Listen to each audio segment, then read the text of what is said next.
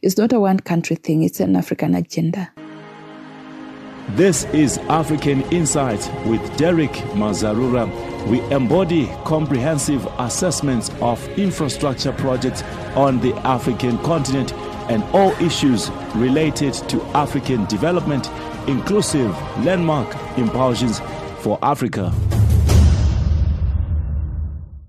Welcome to African Insights with Derick Mazarura, a weekly show with a comprehensive meaning pertaining to African infrastructure undertakings and the generic development scorecard.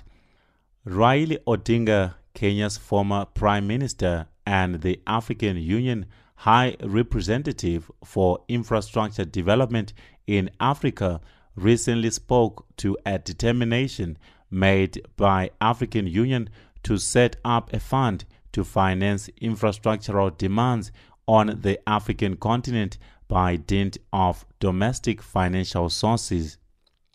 The resolve spotlights key components that contribute to the stability of the African economic climate. And joining us on the show to unpack such and more is firstly from Egypt on his behalf Dr. Mustafa Sakr from the African Union Development Agency, NEPAD. He is the focal point for the Presidential Infrastructure Champion Initiative, PICI. Secondly, from Nigeria is Ezekiel Ekata, a consultant, business analyst, and project manager. Thirdly, Pfunzo Tshitema from the Republic of South Africa a young animal scientist who graduated from the University of Venda. And last but not the least, engineer Aristide from Kigali, Rwanda. Gentlemen, welcome to the show. Hi, Derick. Thanks a lot for giving me this unique opportunity to join the discussions. Hi, Derick. Uh, thank you very much for having me. Hi, Derick. Thanks for having me on African Insights. I'd like to take this time and thank you for warm welcome to this show. Dr. Mustafa, you can get the ball rolling. What do you make of AU's determination to tend to domestic financial sources to burgeon infrastructural development for the facilitation of regional markets interaction? Why have mainstream financial markets been in the past preferred to domestic sources? As you may aware, dear Derick, the African Union needs adequate, reliable and predictable resources to implement its cross-cutting programs, including infrastructure ones, so as to achieve the, its development goals and the legitimate aspirations of the African people as stipulated in Agenda 2063. Mm-hmm. To this end, uh, over-reliance on external financial resources has been proved to increase Africa's vulnerability to external shocks, which in turn harms the execution rate of development programs across the continent. As a result, it's commonly perceived that Africa has no option but to finance its development agenda and programs through domestic resources mobilization. Mm-hmm. This perspective has remarkably featured the decisions and resolutions endorsed by the various African Union summits since Kigali 1 in 2016. Aristide? Uh, I think the AU's plan to turn to domestic financial sources to expand infrastructure development is a bold move uh, that might be uh, a bit difficult to implement as well. Uh, this is because when you look at uh, potential sources for the domestic financial uh, support, you really need two standard sources. Source number one is, of course, the tax revenues African states collect uh, collect uh, from um, from his population and businesses, and then uh, source number two is the public pensions, insurances, and so forth. Yes. Now, in reality, uh, most African countries already use those two sources to finance infrastructure development in their own countries. And the reason why uh, African countries has also be, have also been using uh, other sources is because the funds raised from taxes and public pensions and insurances are not enough. Ezekiel? Well, thank thank you very much for the question. Um, AU's determination to turn to um, domestic sources, I think there are lots of reasons that they could have in mind. Um, one of which is the high interest rates. We see many countries or across Africa um, are suffering from the debts, the burden of debts they have been paying over time due to um, the high interest rates they have incurred from borrowing. And um, also, something else to also look at is the um, conditions attached to some of these um, um, funds that they get from some of these foreign countries. Um, some of these conditions are mostly unfavorable. Mm-hmm. And I also think um, there's a blooming mindset of um, this Africa centric perspective that Africa should be the ones to develop Africa. So I think this um, blossoming mindset is one of the reasons too that they are looking inwards. Also, um, there's also the need um, to share capacities and to um, um, um, um, exchange capacities and to and trade together. In addition to that, I think they also want to keep the inflow more within the continent instead of allowing the funds to flow um, outside the continent. Because most times when these funds are gotten from outside the continent, uh, most of these projects are executed um, by foreign foreign companies as well, and Mhm. most time a bulk bulk of the funds flow back um, to some of these foreign countries. Pfunzo, your understanding. Well, I think it is a great step, even though it might have been a, a little late. Mm-hmm. It is what should have been considered first before making debts and having countries like Kenya reaching to those high debt levels, and countries like uh, China and in international countries. Uh, I think also surely they wanted to access uh, large amounts of money without having to increase taxes. But with the way I see it, those taxes are so high because the money that they borrow, most of the time, it is not used for what it, it was borrowed for. This is Africa, and I think uh, those things of uh, misusing the, the the borrowed money or the money Yes. uh, that they, they borrow for certain things and then it is used for certain things uh, should stop. Thank you. Dr. Mustafa, to aid AU's efforts, describe perspectives worth incorporating for sound, efficacious, and lucrative partnerships with domestic financial institutions and focusing on AU methodology and other institutions alike in Africa. Which aspects of policy and frameworking require reform and streamlining? As I mentioned before, it becomes very clear that domestic resources mobilization has become a top priority. This is evident not only for the African Union, but also for other relevant stakeholders at all levels, continentally, regionally, and nationally as well.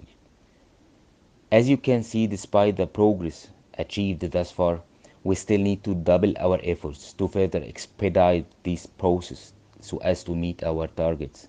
To this end, one could propose a wide range of policy actions to mitigate challenges currently confronting the domestic resources mobilization, particularly the following. Mm-hmm. The first challenge is the moderate domestic saving rate. Definitely, by developing more saving products, financial organizations based in Africa can offer a safe custody of money for low income people, encouraging them to move their under the mattress cash savings to a formal financial account. The second challenge relates to the institutional capacity of resources mobilization. Undoubtedly, digital technologies have the potential to increase the efficiency and the efficacy of this process. Last but not least, uh, I would like to underline the lion's share of the informal sector in Africa. As you may aware, Mm-hmm. uh, statistics indicate that around 90% of economic activities in Africa are conducted by small and medium enterprises. Therefore, it's important to engage them in any process envisaging to uh, increase the resources mobilization. Aristide, what is your perspective? So, in order to raise uh, these funds from domestic sources, there are two options. Mm-hmm. Either to look at uh, traditional ways economists uh, have advised government in regards to raising money. So that is taxes, public pensions, bank revenues, uh, stock market capitals, and uh, uh, so forth. But the problem is uh, none of these sources will provide adequate funding. That is why I think African countries need to think outside of the box. And uh, there's exactly a theory uh, circulating uh, around uh, that might just work. Uh, the theory is called modern modern monetary policy, and this theory states that government do not raise money by imposing taxes. Rather, governments create funds that their economy can effect- effectively consume, and then governments uh, use taxes to re- uh, recuperate excess funds from their economies. Uh, this uh, theory is still very contentious, as you can imagine, uh, between economists, and uh, Mm-hmm. it hasn't been tried by countries around the world yet. Uh, however, the, the more you look at uh, at the, the theory, it appears that uh, it might it might work, and with a fast-moving economies such as fast developing economies such as as, as African countries have, this could be worth worth a shot. Um, actually, when you when you look at what's happening in the U.S to a small extent, the modern monetary policy has influenced uh, U.S. politicians uh, when it when it, when it comes to deciding on how much they should uh, uh borrow to to combat uh, the, the, pandemic. Ezekiel. Um, thank you very much for that question. Um, there must be a transparent approach um, when it comes to funding and the dis- disbursement process. Um, there must also be security of funds, investment, um, using dom- the, the, domestic um, um financial institutions as partners. Uh, in addition, um, be guaranteed returns, payment and repayment for every fund given out and for funds that are contributed. And also, these funds should trickle down to um, the domestic financial institutions uh, for disbursement, such that it creates a, a multi-level, uh, multi-level layer of security. Um, domestic financial institutions um, could also act as eyes on the ground, mm-hmm. um, since they are part of those um, um, that contributed um, to the investment that make up the funds. regarding policy, um, from working, um, the AU and other institutions must go beyond mere talk and be ready to put in the action and the work necessary. Um, they must also come up with policies to foster idea sharing, capacity, and information exchange. This is very, very important. In addition, um, they must become proactive rather than um, reactive. Pfunzo? This is interesting. Uh, I think if we could go with the perspective that improves and promotes faster growth on GDP, that requires us to spend and invest more on our products. For example, if we are using our home produced or locally produced agricultural project products, we expand its capacity on generating more income and exports. We need to export more than we are importing. We spend locally, we consume locally, and we export. I'd still say promoting local expenditure, consuming locally produced goods or services, and exporting mm-hmm. goes hand in hand with the master plan and framework for trans, transforming uh, Africa into the global powerhouse of the future. That in general means cutting on imports. If it's in South Africa, we want to see more of uh, South African products so why can't we see uh, proudly African products being produced in Africa and uh, uh, exported internationally, globally. Which infrastructure forms, in the main, attract critical attention in Africa to eliminate missing links in trade and why? How can monetary disbursement structures be cocooned from socio-economic evils like corruption within AU member states? Dr. Mustafa, your understanding. In my considered opinion, it's a bit difficult to prioritize one infrastructure form over another. The reason is simply that leveraging continental economic integration across the continent requires building more integrated transport, energy, information, and communication technologies, Mm-hmm. and transboundary water networks as well. This is to boost trade, spark economic growth, and create more jobs across the continent. To this end, relevant stakeholders currently advocate for what is called as the integrated corridor approach to infrastructure development. This approach prioritizes projects that link different infrastructure sectors together, which, if developed together, would cost less and develop cross sectoral synergies. Yes, In other words, the integrated corridor approach would further improve the aspects of efficacy and value of money and transparency as well. thank you. Aristide? Thanks for that question. Um, first of all, power. Power is very important because um, power is needed for almost everything that you want to um, engage in. So it's important to um, invest in this and to put this in place to make to make sure that everything is running fine. Um, you also have to look into transportation, um, roads, and security. I say transportation uh, because that involves the whole flow of everything. Uh, the roads must have good roads so that goods and services can flow freely. And uh, uh, um, Yes. even in those roads, you must also make sure you provide security, uh, which is very important, so that goods and services can flow freely without interruption. Um, and in the light of what we um, have had in the past few months, health is also important. Investment in health facilities um, is really, really important. So Mhm. people can move freely without fear of having people from member states, um, from member states coming into different countries. Um, in addition to that, um, technological penetration is also important, and this can be done by providing quality education um, to train citizens for the demands of the future. Um, for monetary disbursement, um, it can be insulated from um, socioeconomic evils by accountability. Accountability, not just in a particular level, but accountability at multiple levels, Mhm. from AU levels to um, regional levels to um, country, national levels, and even to um, grassroots levels. Um, the next thing is that um, there must the AU must also have a way to prosecute or sanction erring members.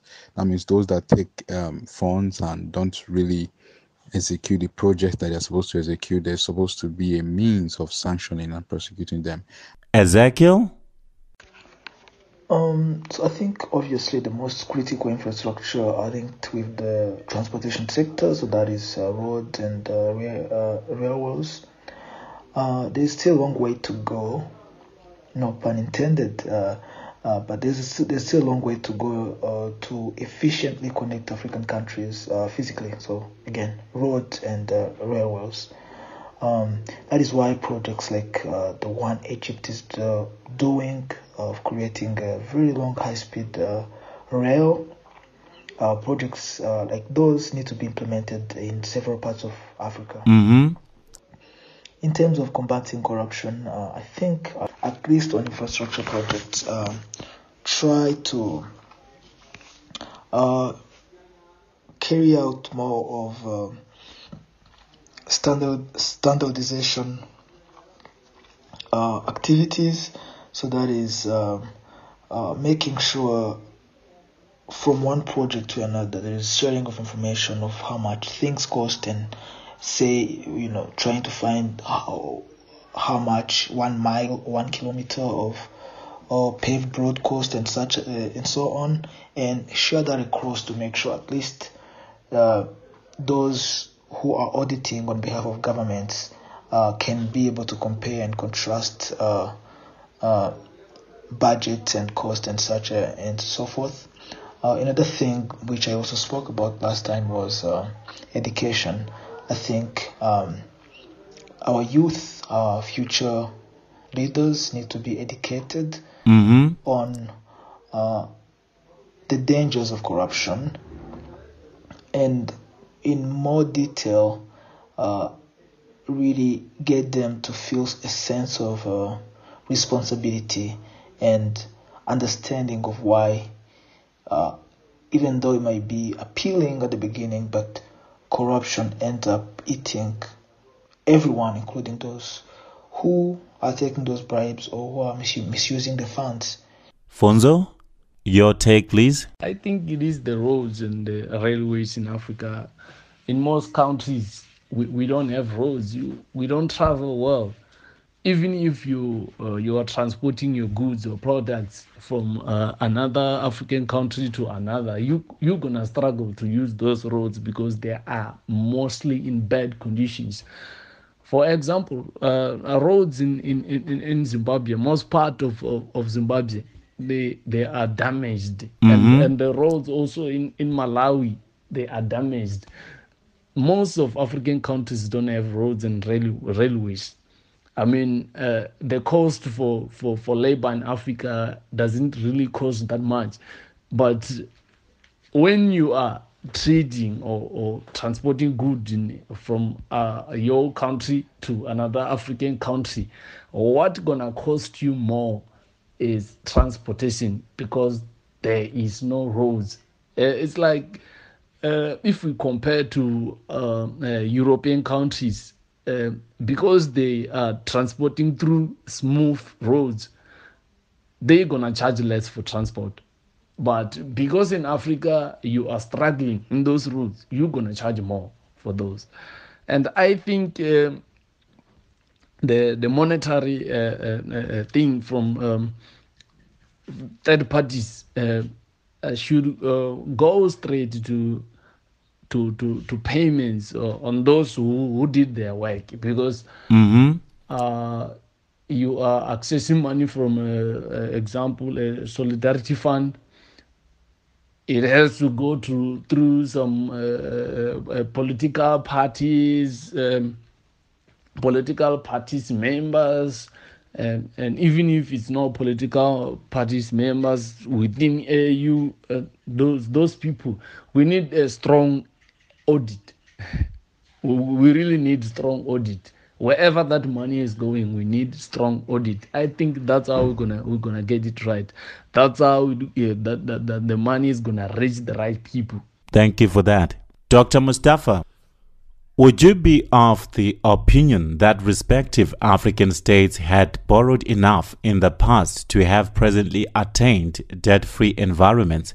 Please give examples of expansively borrowing African countries you are aware of, or vice versa. How has borrowing from international financial markets robbed Africa of socio-economic sovereignty? According to the international debt statistics for 2020 published by the World Bank, we can find that the total external debt stocks of sub-Saharan Africa estimated at around 600 billion US dollar and the long-term interest payment turns around 17 billion US dollar. Furthermore, the same database showed that the external debt among sub-Saharan African countries grew faster than in other regions. Mm-hmm. Over half of the countries in the sub-Saharan region have seen their external debt stocks double. These figures could give us a quick indication to the current status of our continent in this regard. Aristide? So, whether African states have borrowed enough to be debt free or not is a, is a difficult question because uh, the question assumes or at least implies that African countries should have uh, been aiming to be debt free. Uh, this might not have been necessarily the case. Uh, debt is not necessarily a bad thing. Uh, debt is definitely a bad thing when one is misusing the loan, but debt is um, is good if uh, the funds uh, are used efficiently to boost the economy uh, and paid back with some surplus remaining to the country that took the debt. Uh, however, uh, because of uh, where the African countries are getting the money, mainly Europe, China, and the US, there are some other political and historic implications which might come with the debt and uh, definitely not desirable. That is, namely, the potential to for a country to lose authority over itself and, in a way, uh, be influenced uh, in its uh, government. Mm-hmm. And uh, in some cases, that has happened. Uh, for example, you have countries like uh, Cape Verde, uh, which at the at the moment has one of the highest debt to G- to GDP ratio. I think its debt to GDP ratio stands at 135 percent and um, its debt its debt is mainly coming from um, their former colonizer Portugal, which has loaned them about 30% of their total debt. Pfunzo? Yeah, I think most of them had borrowed enough, but they misused that money. Corruption. In in Africa, we we are suffering from this uh, deadly disease called corruption. Uh huh. Deadly evil doing called corruption. We we have Kenya. They they have reached those uh, high uh, levels of of debt internationally, and also South Africa is, is one of them. We we borrow money from China. It comes here for for infra, infrastructure, but then it is being misused. Later on, we, we go back to the people. Lastly, they borrowed something like uh, 500 uh, billion among those the, it was for for for, for ppes but then again we, we were shorting of money because of corruption you find that somebody just registered a, a company today and tomorrow they get a tender for uh, supplying ppes without experience because they are into politics and they are known mm-hmm. which is also happening in in other african countries that's why I think we have borrowed enough. We have borrowed enough. I think also um, borrowing from uh, in international um, institutions uh, came back to us like we were working for those people. They were taking control over our own institutions. They can they were controlling finances and they were also controlling how we were pricing our goods, uh, also how we were doing our things we have been uh, robbed. If if those things uh, if the money was was borrowed from our own i think right now would have uh, reached maybe uh, probably uh, a, a, good um, a financial uh, efficiency self financial efficiency at some point at some point we would have. We are going to take a quick break and after the break opportunity realization for ppps the African Continental Free Trade Area, exports expansion and international deficits, intra-trade diversification and industrialization. Join us after the break. This is African Insight on Channel Africa DSTV 802. Join me, Derick Mazarura, as we journey through the structure, beneath the structure, north, east, west, south, and Central Africa to find the project, the meaning with the people, for the people.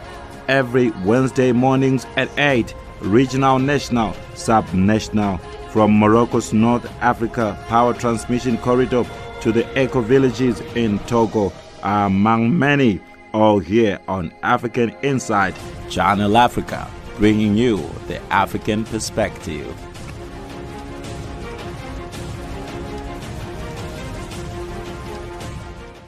Gentlemen, welcome back to the show. Thanks to you, Derick, for having me once again to continue our discussions over development of infrastructure in Africa. Thank you for having me back on the show, Derick. Thank you, Derick, for having me back on the show. Thank you. And if you're just joining us, we are setting factors upon which the new African Union Infrastructure Fund hinges.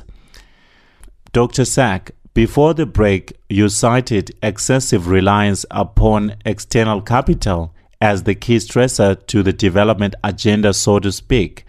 Hence, the need for African governments to go back to the drawing board and reset strategies. Is the move by AU opportunity realization for PPPs? Why is the African Continental Free Trade Area of consequence to the private sector and eradicating poverty on the continent? How can levels of, for instance, taxes be considerably moderate, taking into account private sector and free market engagement? Thanks, dear Derick, for raising such important question. As you may are aware, and our esteemed listeners are aware, trading under the African Continental Free Trade Area Agreement was launched on the 1st of January 2021.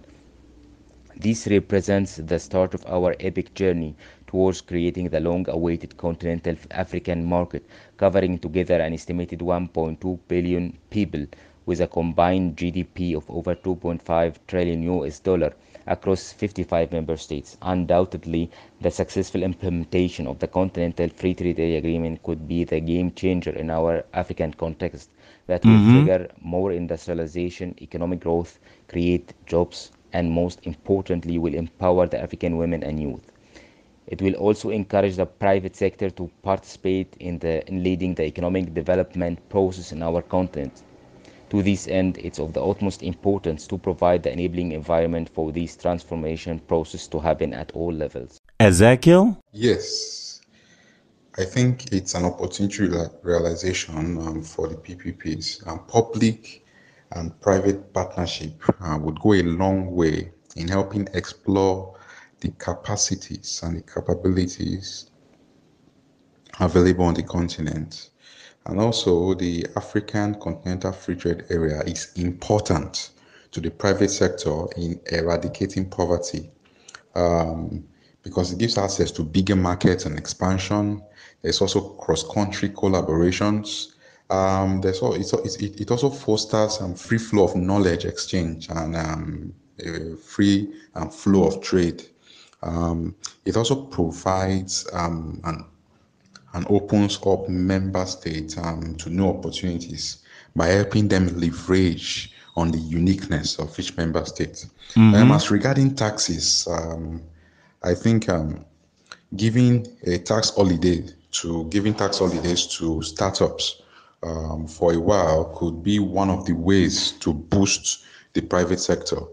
Um, this would go a long way to help, and also moderating charges um, that um, result from the movement of goods and services um, across member states um, would also go a long way to help as well.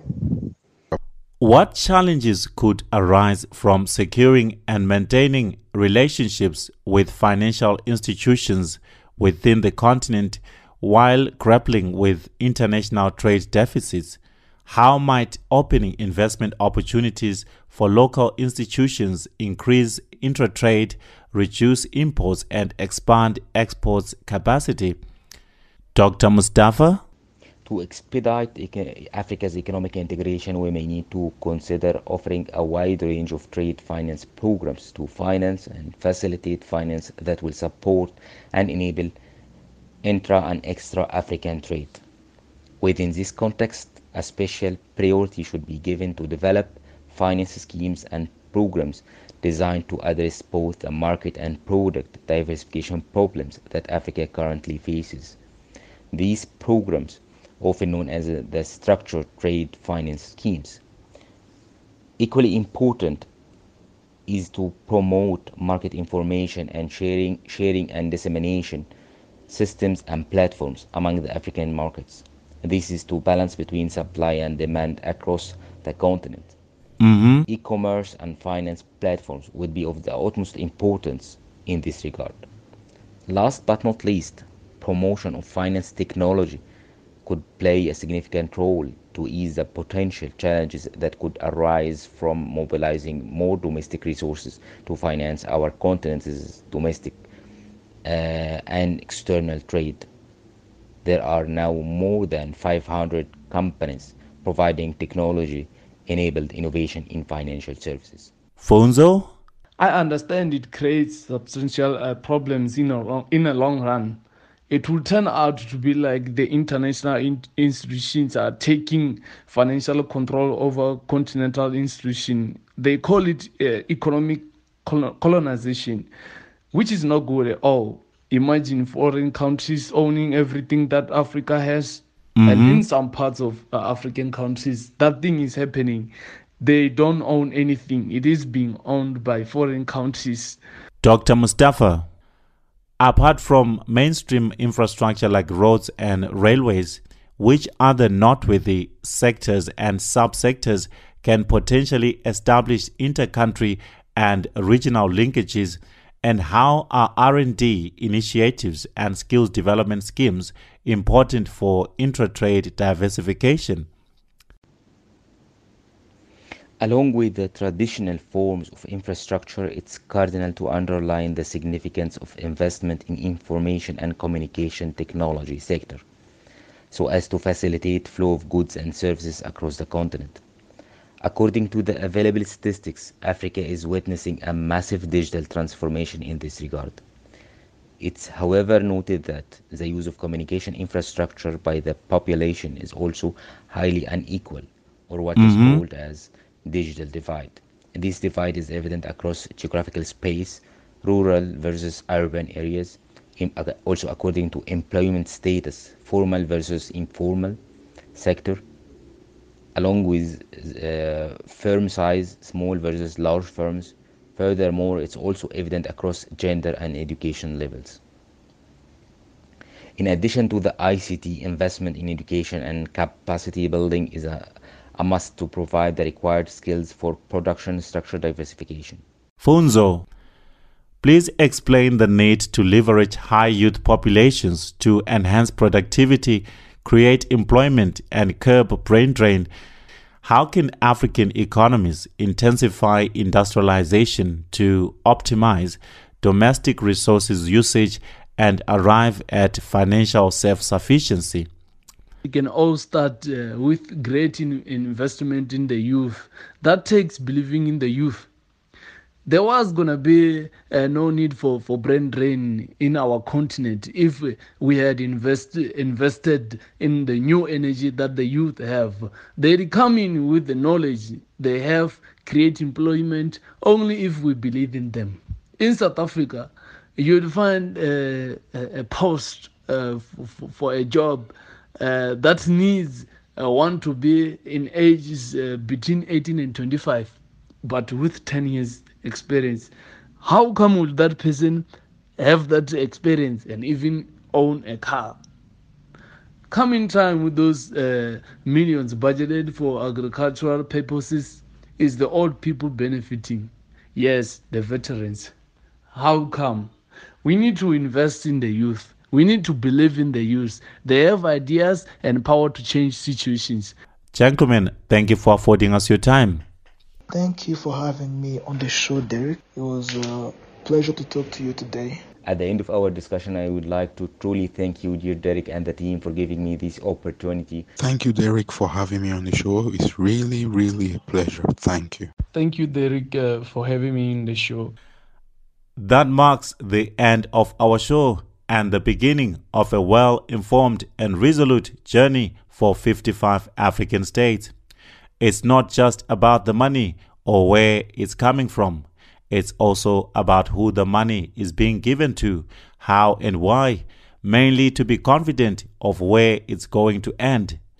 Contrary to the way the public sector operates, the private sector is that particular. Accountability is tantamount to investor confidence. Join me again next week, same time, as we explore the structure beneath the structure right here on African Insights. My name is Derick Mazarura, and it's bye for now.